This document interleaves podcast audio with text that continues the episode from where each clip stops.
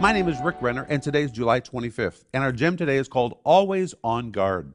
And our scripture is Acts 15 20, where the Bible says, Abstain from the pollutions of idols and from fornication.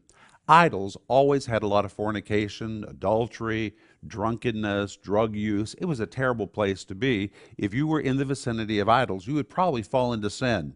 Well, in this verse, the Bible says, abstain from those places. The word abstain is the Greek word apecho. Apo means away. The word echo means to hold. When you compound the two words together, it means hold space between you and something else. Withdraw from that thing.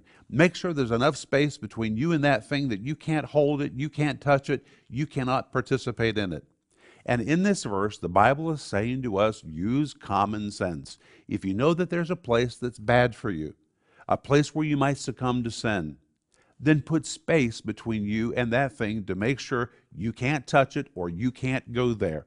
Abstain from, withdraw from, deliberately put space between you and any environment of sin. That's what I want you to think about today.